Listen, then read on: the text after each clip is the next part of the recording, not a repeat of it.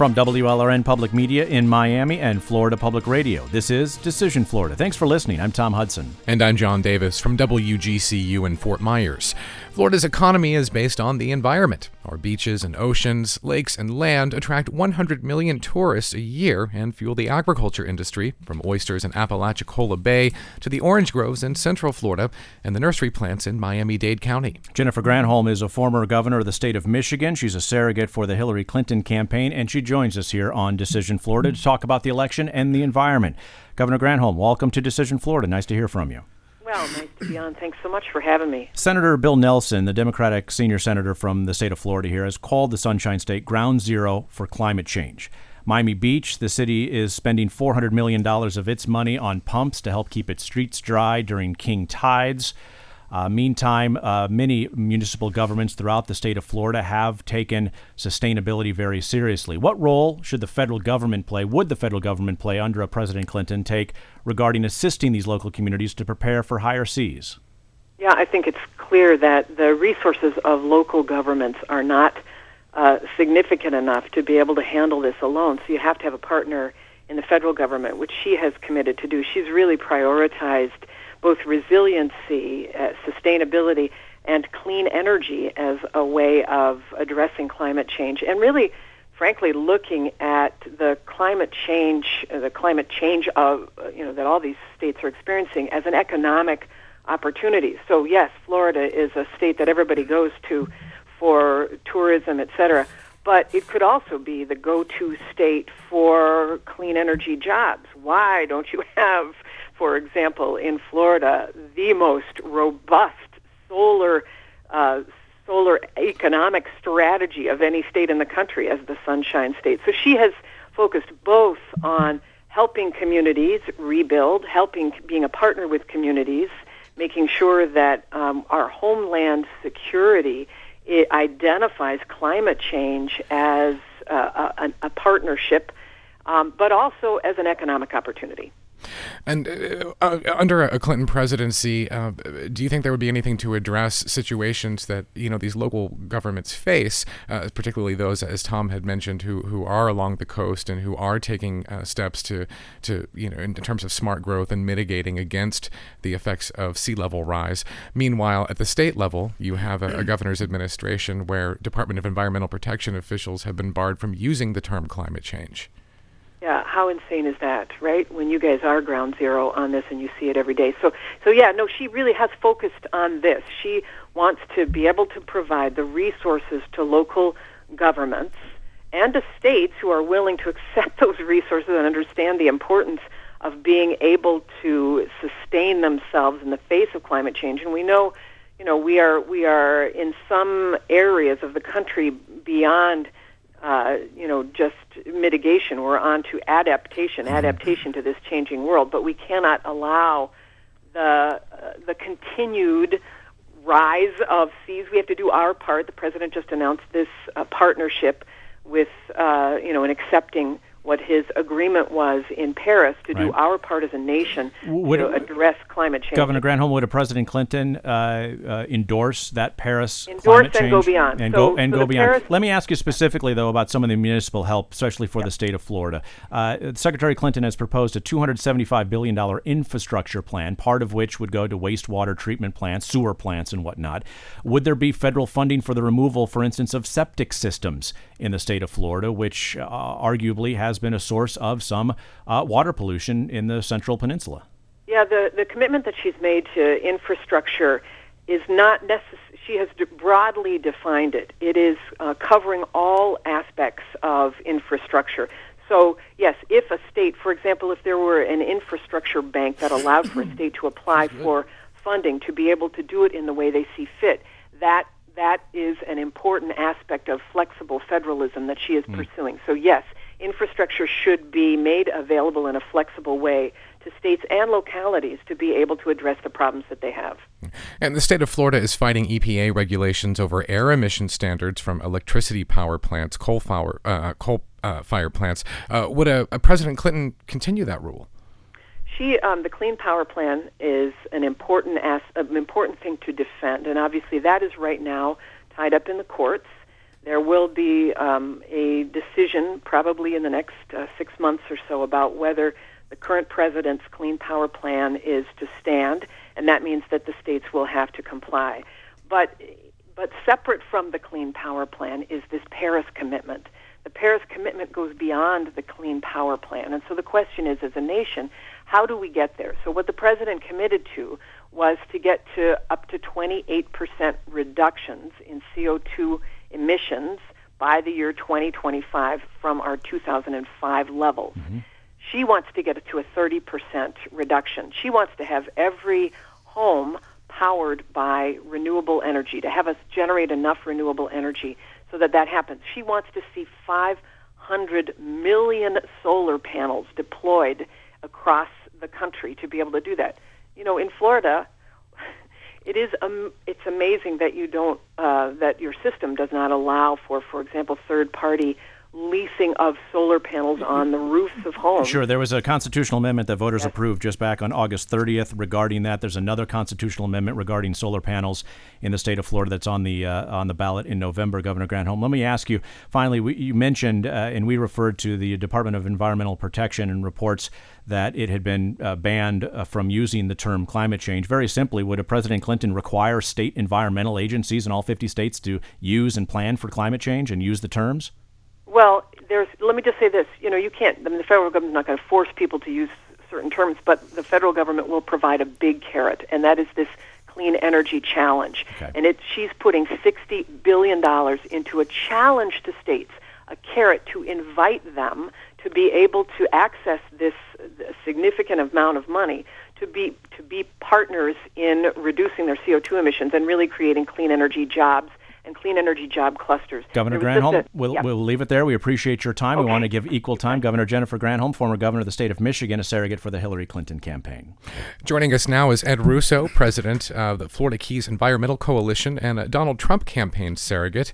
Uh, uh, Mr. Russo, you've called uh, Trump a, a, highly respected environmentalist. Uh, how do you qualify that, that characterization? Why? Well, I've been with him for over 15 years, working in the field and making improvements uh, to all of his properties. And he is certainly hands on and totally believes in clean air and clean water. You have to see that through my perspective. Again, president of the Florida Keys Environmental Coalition. I'm also on the County Climate Change Advisory Committee and also on the board of Reef Relief. So all of the clean ed- energy initiatives are extremely important, especially down here in the Florida Keys. You're talking about ground 0 mm-hmm. We're beyond ground zero. Anything that happens, sea, sea, level rise has direct impacts to our quality of life down here. Uh, Ed, it's Tom Hudson. Uh, you uh, have uh, felt the effects of sea level rise with dry day flooding at the Key West uh, airport, for instance. Uh, Donald Trump has notably denied climate change and the human impact of climate change, yet you have witnessed and you live, the community you live in has seen the impact of sea level rise. I think it's a matter of perspective. I mean, nobody can deny that uh, climate's changing every day, and the sea level rise is a scientific reality. Right.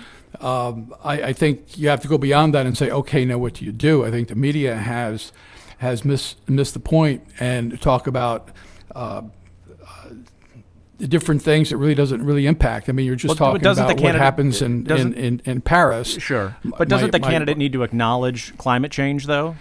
He acknowledges the fact that you have to focus on clean air and clean water, and that's what he's all about. And I think rather than just going to Paris and and, and getting a pat on the back for very generalized concepts, when we should be talking about specific things that we, that we can do in the field. I mean, Florida is a very good example. New Jersey, Pennsylvania, West Virginia, they're all very good ex- examples of opportunities where people can do good things today rather than just wait around for the government to do it. I mean, a very good example is while, while everybody's talking about cl- climate change, you've had the issue in Flint, Michigan. And here's a situation where with lead in the lead in the public water supply. Yeah. Well, it's more than lead in the water. I mean, here you have these people holding up bottles from the, the Flint River, right. and and the water was brown. Well, lead is a colorless and, and tasteless uh, heavy metal, and there had to be something else there. In, in other words, there should be more hands on the ground, boots on the ground to make sure that the water quality and air quality is improving. Flint, Michigan, and the Flint River is a perfect example. What are we doing about that? So, so would a President Trump increase funding for federal environmental inspectors? I think Donald Trump is very uh, focused on improving the economy where where you can pay for these things. I mean, again, the uh, the issues of, of Flint, the uh, Flint River, were were a function of people just not doing their job. Where was that pollution coming from? Mm-hmm. Why wasn't there accountability? Uh, again, you've had uh, certain media outlets have, have, done a great job in focusing on that, but that was two years after, after it happened. Why weren't the people doing that work every single day? And again, when you talk to environmentalists, they talk about climate change and not the day to day air quality and water quality issues that we have to do now, today. Uh, let's take a call. Uh, we'll do that in a little bit. Um, but uh, you know, just in terms of uh, uh, climate change, you know, be aside for a bit, uh, what kind of environmental initiatives did you advance while working for Trump, either here in Florida or elsewhere in the country? And, and how responsive was he to your ideas and proposals? He supported every knucklehead environmental initiative that I've ever advanced. Such as Ed? And give us a, give, what was the most knucklehead one? Well, we, we protected this particular plant called a swamp pink, which is uh, in South Jersey, right by a, a, a, a stream that had the only um, um, brook trout in South Jersey, and it was his responsibility to make sure that that these things uh, didn't didn't get in trouble, and they were in serious trouble. So we had to go out and we had to collect the seed pods of, of these uh, swamp pink and take them to another place and generate thousands of these things and bring them out and plant them because we couldn't bring in other swamp pink. Were you required? Were you tough. required to do any of that because of uh, developmental rights or land usage rights? Great question. Absolutely not. Mm.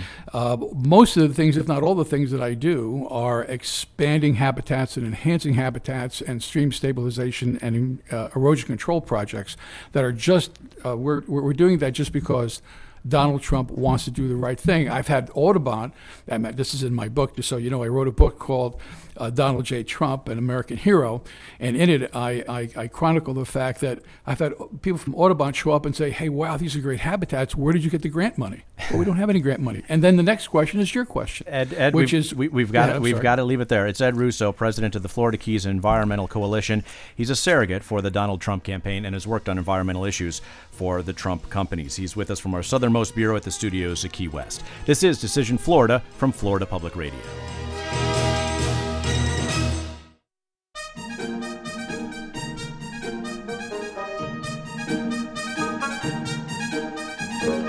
From Florida Public Radio, this is Decision Florida. I'm John Davis with WGCU in Fort Myers. And I'm Tom Hudson with WLRN in Miami. We're talking about the environment and the election today sea level rise, water quality, purchase of land. You tell us what your environmental issue is that you're taking with you to the ballot box this fall. 305 995 1800, 305 995 1800, or on social media, use the hashtag Decision Florida.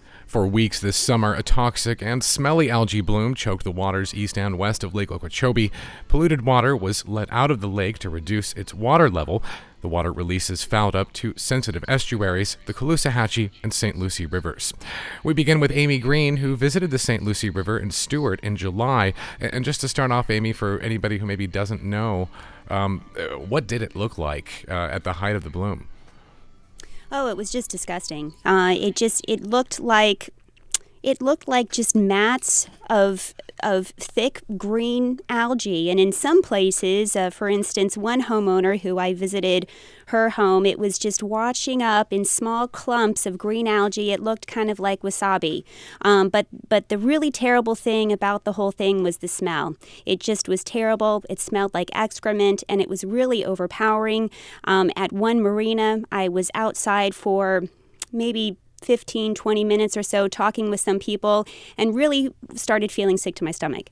It was during a visit to Martin County during the height of the blue green algae problem this July that Senator Marco Rubio talked about ways to prevent the problem in the first place, and he spoke about buying land to the south of the lake so water can be released to the south instead of out the east and west sides. Because I have an equal number of scientists that say we're not against the southern land buy, but it's the northern land that we really need because that's where a lot of the the water, the nutrients are coming in. 90% of the water in Lake Okeechobee doesn't come from the south, it comes from the north.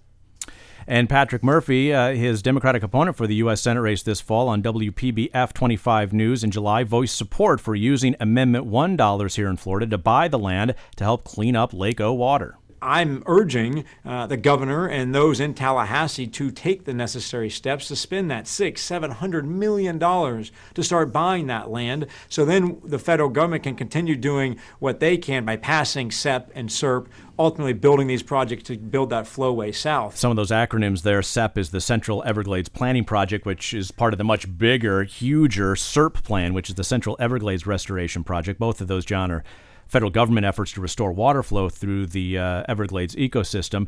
Uh, Amy Green with WMFE, as you uh, saw the algae this past summer, what's what's the status of it? Is it has it gone? Yes, uh, the, the algae is better at this point. The Army Corps of Engineers has slowed the releases of fresh water, fresh polluted water from Lake Okeechobee to those coastal estuaries since that terrible outbreak in July, and that has caused the algae to dissipate and the situation to improve there. However, we just had Hurricane Hermine come through the state a few weeks ago, and that has left this uh, water system, which consists of the Kissimmee River here in central Florida, Lake Okeechobee. This, these water systems are full of water, uh, as Topher mentioned, from this extraordinary amount of rain that we've received throughout 2016 mm-hmm. and now in the wake of this hurricane and so in because these systems are so full of water the army corps of engineers is beginning to increase the amount of water it's sending to those estuaries whether that will lead to another outbreak of this terrible smelling algae remains to be seen. In the meantime what's the economic impact been for communities along the treasure coast who've been reeling with this Yes, it's a it's a terrible situation for those communities. I traveled to the Treasure Coast, which is on the east coast of Florida, um, Martin County, St. Lucie County, that area, and I talked with um, some fishing guides in that area whose business has just been devastated by this. Um, this at the time was water that residents were advised not to go near, and so there was no inshore fishing at this point. Um, seafood restaurants, um, fishermen who supply seafood to these restaurants were devastated by this because the water was toxic, and again, residents were advised not to go near it. So, a very devastating economic situation in that area. How about the side on the on the west side, Topher Forhecz with WGCU? What about the, any lingering economic impact from the algae bloom this past summer, or building concerns as the water flows have increased again because of uh, because of Hurricane Hermine?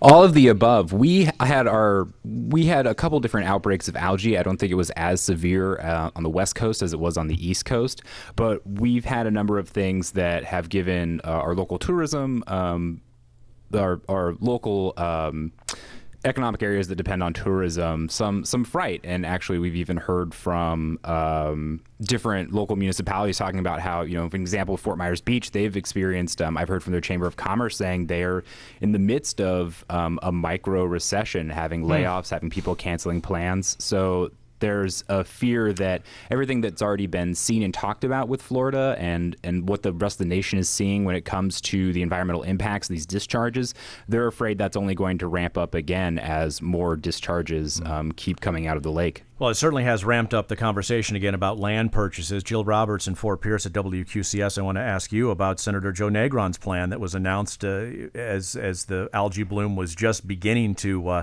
perhaps die off, and this idea of a Republican supporting uh, the state use of state fund funds to uh, purchase land to help clean up Lake Okeechobee. Right, that seems to be where a lot of the conversation comes. People saying that if you cut um, pollution that runs into Lake Okeechobee, the water that comes out of Lake Okeechobee will be less polluted and you won't necessarily need to send it south. But uh, people here really believe that the the water needs to go south because even if it were you could make you could have a magic wand and make Lake Okeechobee clean enough to drink from tomorrow, there would still be an environmental impact here from those releases simply from putting the fresh water into a waterway that is supposed to be brackish. So there's um, uh, for around here in this area, most of the scientists back uh, sending um, the water south and, and that proposal. How would you characterize the support from lawmakers, um, uh, just in terms of actually dealing with this? I, I, can tell you personally, when I've spoken with Senator Nelson, he points a finger at the Scott administration, mm-hmm. and when I speak with Governor Scott, he points a finger at the federal government. Yeah, that's a little frustrating, um, but you know, we, we've had this problem for years. I have worked here at the station for nearly 30 years, and I have been covering this uh, issue for that long.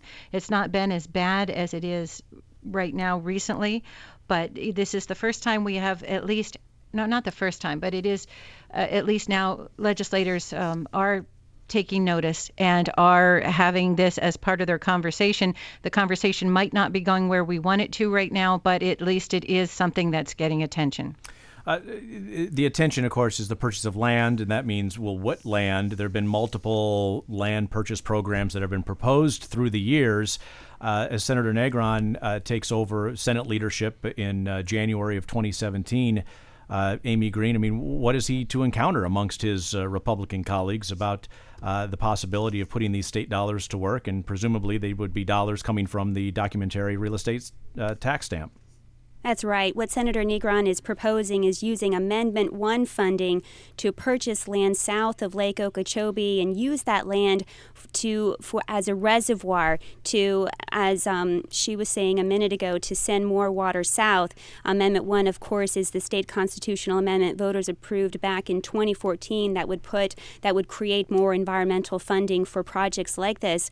Um, what is in that area where that land purchase is proposed is a, a, very large agricultural community, a very large sugar farming community. And this is one of the largest sugar farming communities in the country. It's the largest producer of sugar cane, and this is a very politically powerful interest group in Florida politics. And this is a group that does not support the sale of this land for Everglades restoration and uh, for the construction of a reservoir, for the use of a res- reservoir in that area. And so Senator Negron will face considerable pushback um, from from that side mm-hmm. of Florida politics. And at the same time, Florida Governor Rick Scott has said that rather than putting Amendment 1 funding toward new projects such as this one, he supports putting that funding toward existing projects and completing those projects. On the topic of sugar, uh, Topher Forhecz, you spoke with Ardis Hammock. She and her husband run Frierson Farms, growing sugarcane next to where advocates want to buy land. What's the difference in telling people there that, I'm sorry, but we shouldn't have built your homes here? It was a mistake, so let's take out 10,000 homes and let's put a reservoir in here. Uh, what are the trade offs legislators would have to make if they okay more money to buy land? The trade offs with the local community would be that they would have to make an argument that really the the communities south of the lake feel like they've been left out of the conversation. Uh, they feel like these are uh, coastal initiatives, and they're kind of being dictated what to do. Um, they're kind of being told you need to um, give up, or you're going to have this land bought out in your area. And this is a region that has some economic hardships. Uh, County has uh, one of the highest, if not the highest, unemployment rate in the area, um, and a lot of those glades areas suffer from you know some economic troubles. So when they hear these proposals, they feel as if it's a threat to their local communities and they feel as if it's a threat to their livelihood. So I think if you were to actually give them a plan that they would like or that they would find acceptable. And this isn't just Ardis Hammock. This is um, also a sort of citizen startup uh, called Glades Lives Matter that's beginning to gain ground. And Hendry County's uh, helps facilitate some meetings with them and kind of grow community support to be sort of a matching voice to the coastal communities. You'd have to give them reassurances that this isn't going to drastically change their life. This isn't going to affect um, where they are, and it's not going to, you know, flood them out or displace yeah. them. Uh, Amy, what about the land north? We've concentrated, and some of the land purchase programs have concentrated on the lands south and, and perhaps just a little bit west of Lake Okeechobee, but uh, the headwaters. That's right. Um, historically, the water traveled down the Kissimmee River from Central Florida to Lake Okeechobee, and then it went further south from Lake Okeechobee through South Florida and into Florida Bay, and that was the Everglades. And and there is talk of more water storage north of the lake, and um, that that is happening. Um, the, a large uh, restoration project of the Kissimmee River is near completion, and that would slow the flow of water uh, from Central Florida to Lake Okeechobee, eh, Lake Okeechobee, allowing that water to be cleansed and improving um, the uh, pollution there in Lake Okeechobee. Um, and there also are efforts to increase water storage in other ways. Mm-hmm. Um, there is um, water for conservation easements, which um, allows ranchers in Central Florida to store more water water um, on their properties. Uh, that is uh, Amy Green from WMFE in Orlando. We're talking about the environment and the election. You're listening to Decision Florida from WLRN Miami. This is Florida Public Radio. This summer, Governor Scott announced plans, Amy, to ask lawmakers in the next legislative session to okay a grant program that would pay half the cost for communities to get off septic tanks and into sewer systems. Uh, scientists have identified septic tanks as uh, contributing to the pollution in Lake Okeechobee, that it's not just all agricultural runoff. Uh, this would be a voluntary program. Uh, we have seen some numbers from the state budget that this year is going to be pretty good, but next year, uh, it looks like you know the state dollars could the increase in state dollars could slow down some. That's right. And septic tanks um, here in Central Florida have been such a big problem in the Indian River Lagoon. Um, in Brevard County, um, the Indian River Lagoon experienced its worst fish kill in modern history. Um, a, a, terrible die off um, here in Central Florida, uh, just thousands and thousands of dead fish floating on the surface of the Indian River Lagoon. And in, in this region, and the picture is similar throughout the state of Florida, septic tanks are part of the picture. They contribute contribute to the nutrients that flow into these waterways and and um, encourage the growth of these algae blooms, like in the southern Indian River Lagoon, like um, in um, on Florida's west coast, and like in the northern Indian River Lagoon, which experienced such a terrible fish kill. And these algae blooms interact in these waterways in different ways. In the northern Indian River Lagoon, the algae bloom sucked the oxygen out of the water, causing the fish to suffocate. And so, so a, a, a big part of of uh, helping Florida's waterways is addressing this nutrient problem, and part of that answer is addressing these septic tanks. When it comes to you know these sewer systems getting off the septic tanks, uh, is this something that has appeased environmental advocates, or do they kind of see this as maybe tangential to the real issue? I would say environmental advocates see that as part of the picture. And um, just for instance, in the Indian River Lagoon, there's also the problem of nutrient uh, nutrient laden muck, which is um, piled up for several feet in parts of the Indian River Lagoon. Again, that muck is fueled by nutrients which come from septic, septic tanks and come from other sources such as um, flow off of urban areas, um, fertilizer enriched uh, lawns at, um, in residential areas. Um, there's a variety of sources here. Nutrient rich muck. Jill Robertson, That's w- right. WQCS in Fort Pierce. I'm sure you're familiar with nutrient rich uh, uh, uh, Uh, uh, uh, muck. this this situation between agriculture and septic tanks is there is there a middle way here? Do we see legislators beginning to uh, not only accept the science but beginning to compromise and seeing some of the long range planning that's necessary for both of those contributors to uh, begin to be addressed? Sure, that's just it. When people start finger pointing, there's a lot of finger pointing to be done, but that doesn't help any anything. And we're worried about now, not in addition to the nutrient laden um, muck, we're going to have uh, the toxic uh, algae. That's what it, when it dies and it, it goes to the bottom, that's what becomes the muck. So we're going to have maybe the toxins down there too. So realizing that that's part of the of the equation is is a big step. How is this, uh, uh, uh, Amy uh, and Topher, playing out in the U.S. Senate race? This uh, is happening and has happened, obviously, as Senator Rubio has his first term under his belt, and at least on the east side of Lake Okeechobee, happening in the district that Patrick Murphy represents currently.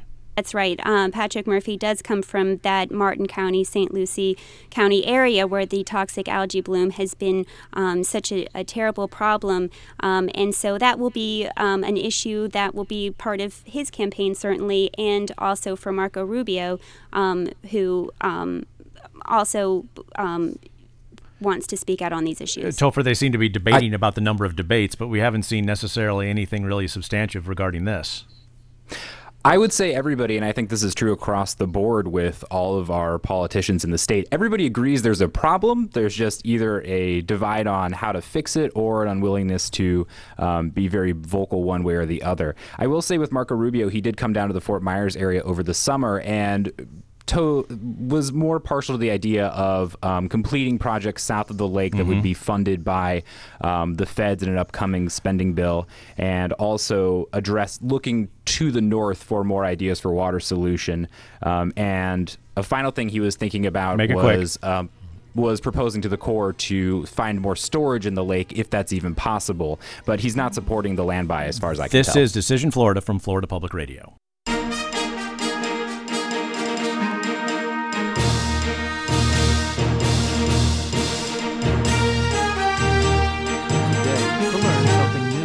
From WLRN Public Media in Miami and Florida Public Radio, this is Decision Florida. Thanks again for listening. I'm Tom Hudson. And I'm John Davis from WGCU in Fort Myers. Florida's environment is as varied and complex as are Florida voters. We live in a state dominated by water. It's been too much water in many communities hit by Hurricane Hermine. More than 268 million gallons of sewage has spilled onto roads and into waterways so far this year, and 95% of that happened in Pinellas County during the storm earlier this month. Most of the sewage came from St. Petersburg into Tampa Bay. Here's Health News Florida editor Julio Ochoa. After the storm, the state and city of St. Petersburg began testing water around downtown and determined it was unsafe. Crews put up yellow signs along the shore, warning swimmers to stay out. They found dangerous levels of fecal coliform and enterococci, two bacteria indicating disease causing organisms were in the water. These organisms could carry the risk of gastrointestinal illness or something more serious. How risky? No one knows because the tests done by the city and state don't say what kinds of pathogens are in the water. Just one indication of how important water and water quality is in Florida and how important the environment is in this election season. Join our discussion from the Panhandle to the Peninsula today. Hashtag Decision Florida on social media or old school on a telephone 305 995 1800. Let's go to St. Petersburg where Alex joins the program. Alex, welcome. Go ahead. Hi, I'm in St. Petersburg, and we've had a large controversy here about the discharge of untreated wastewater into the Tampa Bay area. And in fact, we're building a new pier. The old pier should never have been torn down anyway, spending uh, hundreds of thousands, millions of dollars on that. And uh, people are concerned about, well, what is this going to look like with untreated wastewater around it? We've had uh, incompetent uh, leadership in our city for the last 20 years, all the way from City Hall on down to the hired hands. And uh, my comment is our new logo for St. Petersburg is going to be our uh, new pier with some uh, turds floating around it. inelegant. But Alex, is is is this certainly this most recent sewage uh, situation that St. Pete is experiencing? Uh, is it is it changing perhaps how you may vote come November? Well, unfortunately, uh, it's mostly a local problem, from what I understand, and we're hammered with a very high utility bill. I pay at least sixty dollars, and that does include garbage pickup. But Is that I per month or little 60 for- dollars per? Well, for the house, uh, house, which is myself. But how how right? But to give us a sense of is that per year, per week, per month? Per month. Per month. sorry, Thank you. Okay. month. And I get very little for that because all of these minimum charges for everything. I use very little water. If I use nothing, I put out no garbage. I don't even put out garbage more than once every uh, couple months Yeah. because I recycle. Yeah, Alex, Um, Alex we, we hear you in St. Pete. They don't charge uh, garbage by the volume for households. No. They just charge you per household. 305 995 1800 is uh, the phone number. Uh, uh, uh, Amy Green with WMFE is still with us from our uh, sister station in Orlando. Amy, you can hear the frustration in Alex's uh, voice there. The sewer spill in St. Petersburg, the contaminated water and sinkhole situation on a phosphorus plant in Polk County in central Florida is also something that has been in the headlines in recent weeks.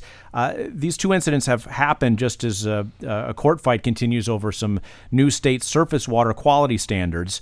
Uh, tell us about the voter interest in the environment this election cycle compared to what we saw in 2014 when a specific environmental amendment was on the ballot.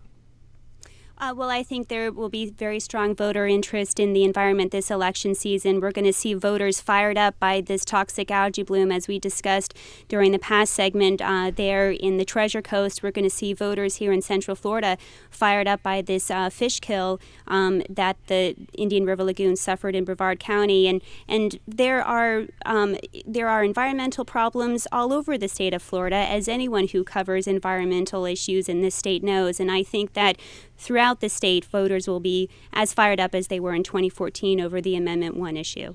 And just to clarify, there is the 2014 Amendment 1, which uh, you know, sets right. aside a dedicated funding source for land and, and uh, uh, conservation uh, and acquisition, versus Amendment 1 in November, the utility backed uh, solar amendment proposal. Uh, but as far as um, the, the first Amendment 1, the one that set aside that money for land and water conservation, uh, is there something of a rift between the will of the voters as expressed by approving that and state lawmakers themselves?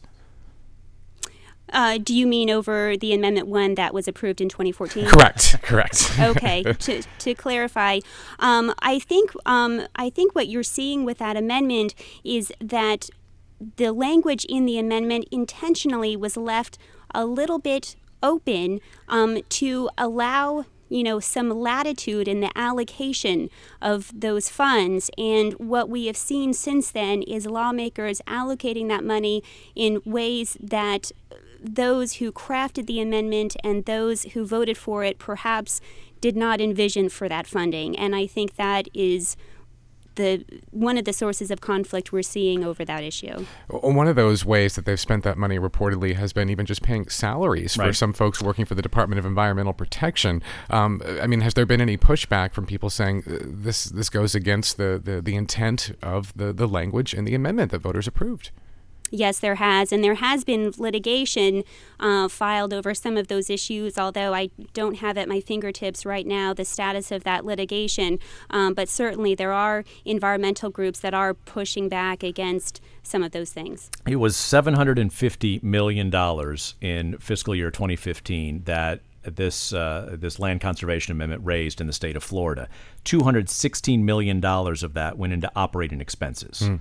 So it went into paying those salaries and paying for upkeep and maintenance of existing uh, environmental lands and, and products. Another $26 million of it went to pollution controls on private land in the state of Florida. And that's mm-hmm. the source of the lawsuit that had been filed by the Florida Wildlife Federation, Environmental Confederation of Southwest Florida, St. John's River Keepers, and, and a bunch of other folks that uh, were complaining about this. Topher Forhecz with WGCU in Fort Myers.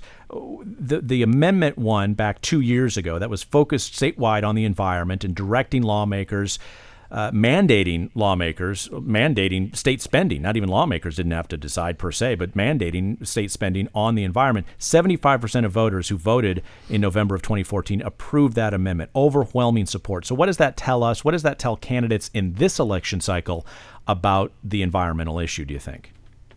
I think there's definitely been more of a focus on the environment, and uh, it probably tells people running for office, local lawmakers, and those who want to get into positions of power that you better wake up and pay attention to what's happening around you. And if they didn't need that, then they had the wake up calls that happened during the winter when we had the uh, unprecedented rain, had all of the discharges. And it's really play- played out. I see what happened with Amendment 1, uh, the land buying amendment. Um, that is a precursor to what's happening in this election, where so much of the conversation really has been around the environment. You've had different electoral groups and different voting groups like the vote, uh, League of Women Voters in Lee County preparing voting guides that include questions specifically focusing on Lake O and the environment. You have um, activist organizations like Bullsugar, which is uh, focusing on Lake O and buying land south of the lake, preparing voter guides. There are a lot of organizations out there now that are really trying to turn people's heads and point them to the candidates who are voting one way or the other, uh, dealing with environmental issues. Well, let's take a call now from Tom in uh, uh, Topher in uh, my neck of the woods in Bradenton. Uh, welcome to Decision Florida, Tom. Yeah, hi. Uh, let me let me ask you all a question. Are you sitting down? Do you know that sea level is going to rise according to the National Oceanic and Atmospheric Administration? NOAA is forecasting a sea level rise of three feet in 50 years. Mm-hmm. Did you know that? Uh, we, I mean- we- certainly here in Miami, uh, Tom, we know that uh, over the last century, uh, uh, median uh, water levels in Miami Beach have risen by nine inches. Uh, Well, the, the, three the- more feet in 50 years. Give it, give it 50 years, and the whole state is going to be with sea level three feet higher. hmm yeah, and And there that- there are forecasts that even go out uh, a century, perhaps a little longer, that uh, Okay, they're so- double so digit feet increase in, in median sea level rise. Okay, well, well, in terms of Florida issues, Governor Rick Scott signed law May of 2015 to have the local counties use the sea level rise forecast in their planning. Now, here in Manatee County, where I live, they're about to rezone farmland to residential right at three feet above sea level to allow a community of mm-hmm. 2,000 homes. And that's going to be, I mean, it's just stupid. We have the government there, but the local people are not following it. So we have the NOAA forecast, mm-hmm. we have the state law. It's called peril of flood. But on the local level, it isn't being heeded. So all of us are responsible. Tom uh, from Bradenton, we appreciate that input. Uh, the U.S. Army Corps of Engineers has uh, baked into their infrastructure projects around coastal areas a sea level rise expectation as well. So there have been federal agencies, uh, Amy, that uh, have addressed sea level rise. Uh, and I know local communities in Southeast Florida have banded together from Palm Beach County, Broward County, Miami, and Monroe have the Southeast Florida Climate Change Compact where they look on mitigation and uh, and sustainability efforts. But uh, there you hear from Tom from the Gulf Coast and concerned about uh, the lack of uh, uh, the lack of action on the part of his local officials. I should say that uh, you know at least nearby in Charlotte County, coastal communities there have been very proactive in terms of smart growth planning and and you know making sure that when they develop that they're taking climate change and sea level rise into account.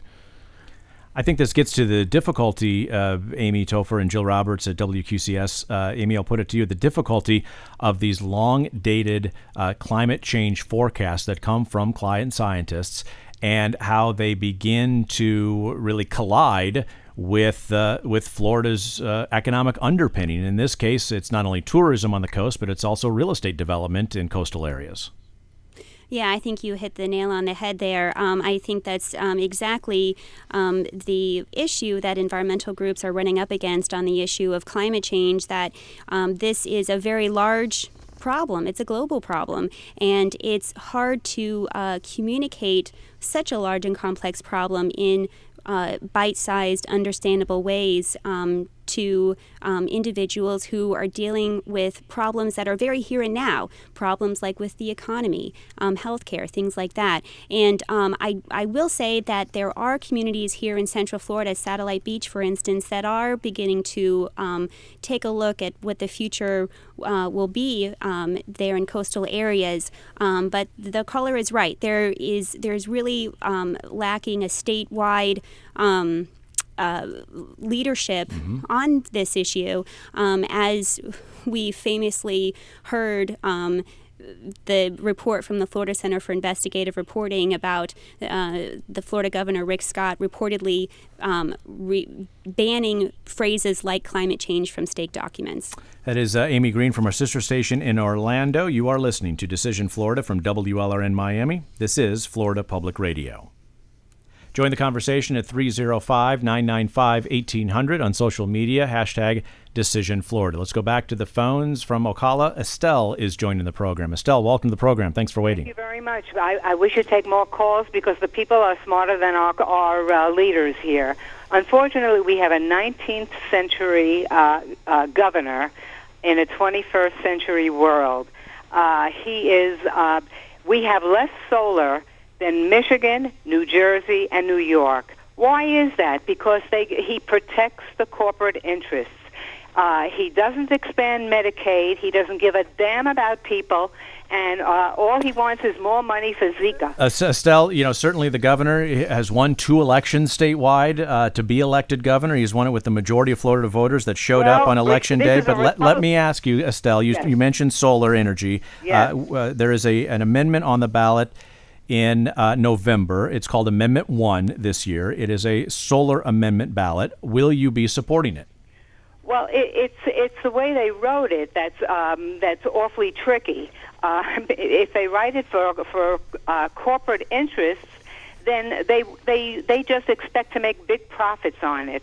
This should be something that that uh, the governor should have some leadership on, and especially what's his name Rubio, who didn't want the job in the first place, and yet people are going to vote for this Estelle, I'll, I'll take that as a no vote on Amendment Okay. 1. Okay, how about that? All right. Estelle, we. let's, have better, let's have better leadership, and we need more Democrats because they actually do things for Uh, people. uh, Est- Estelle, so noted. Uh, if uh, uh, Republicans in Florida would like to counter that, uh, 305 995 1800.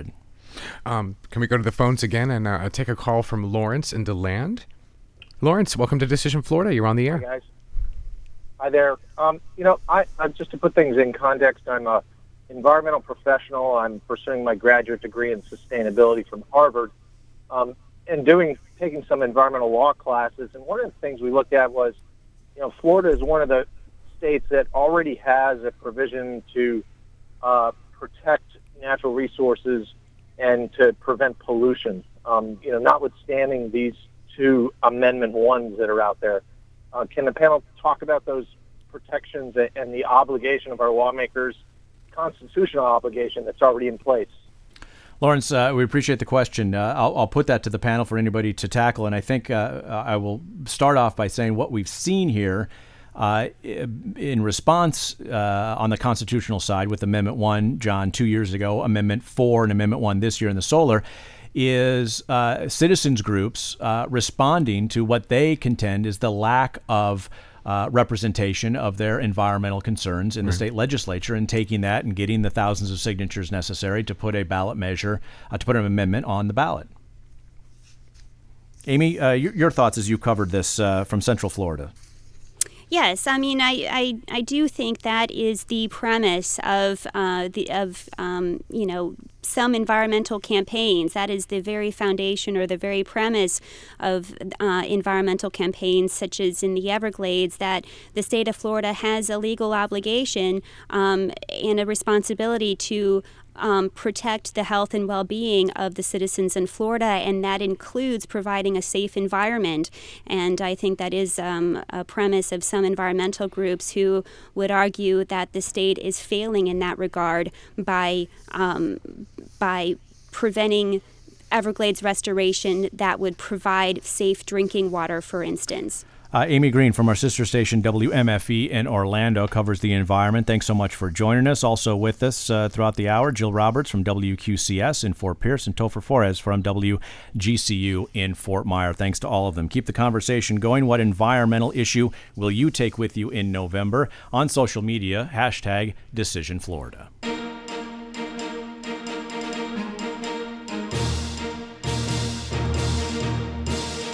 That's our program for today. We invite you to join us on social media. Share your experience this political season with us. Use the hashtag DecisionFlorida. You can also download a podcast of this program at iTunes. Search for Decision Florida. Decision Florida is produced by WLRN Public Media in Miami by Julia Duba. Polly Landis is our booking producer, Rebecca Entralgo, our phone screener. Our technical director is Peter J. Maerz, who also happens to be WLRN's program director. With engineering help from Charles Michaels and Doug Peterson, we received production help this week from WMFE Orlando, WGCU Fort Myers, and WQCS Fort Pierce. I'm John Davis with WGCU in Fort Myers. And I'm Tom Hudson. This special program from Florida Public Radio has been a presentation of WLRN Public Media in Miami. Thanks for listening.